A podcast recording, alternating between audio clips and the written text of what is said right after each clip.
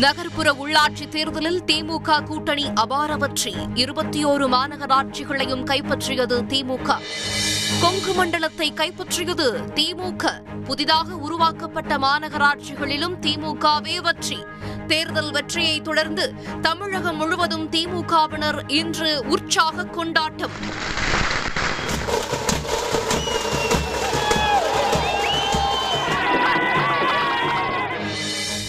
திமுகவின் வெற்றி திராவிட மாடல் ஆட்சிக்கான அங்கீகாரம் என முதல்வர் ஸ்டாலின் பெருமிதம். திராவிட மாடல் ஆட்சிக்கு மக்கள் வாக்குறுதிகளை தொடர்ந்து நிறைவேற்றுவோம் எனவும் இன்று உறுதி.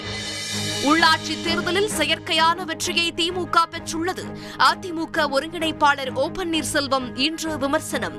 திமுகவின் வெற்றியை எதிர்த்து நீதிமன்றம் செல்லப்போவதாக தமிழக பாஜக தலைவர் அண்ணாமலை இன்று அறிவிப்பு. கச்சத்தீவு திருவிழாவில் பங்கேற்க இந்தியாவிலிருந்து ஐம்பது பேருக்கு மட்டுமே அனுமதி. இலங்கை வெளியுறவுத்துறை அமைச்சகம் அறிவிப்பு.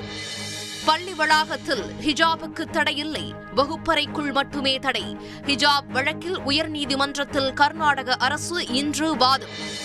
உக்ரைன் ரஷ்யா இடையிலான போர் பதற்றம் குறித்து ஐநா பாதுகாப்பு கவுன்சில் ஆலோசனை. இந்தியர்களை மீட்பதற்கு உக்ரைன் விரைந்தன விமானங்கள்.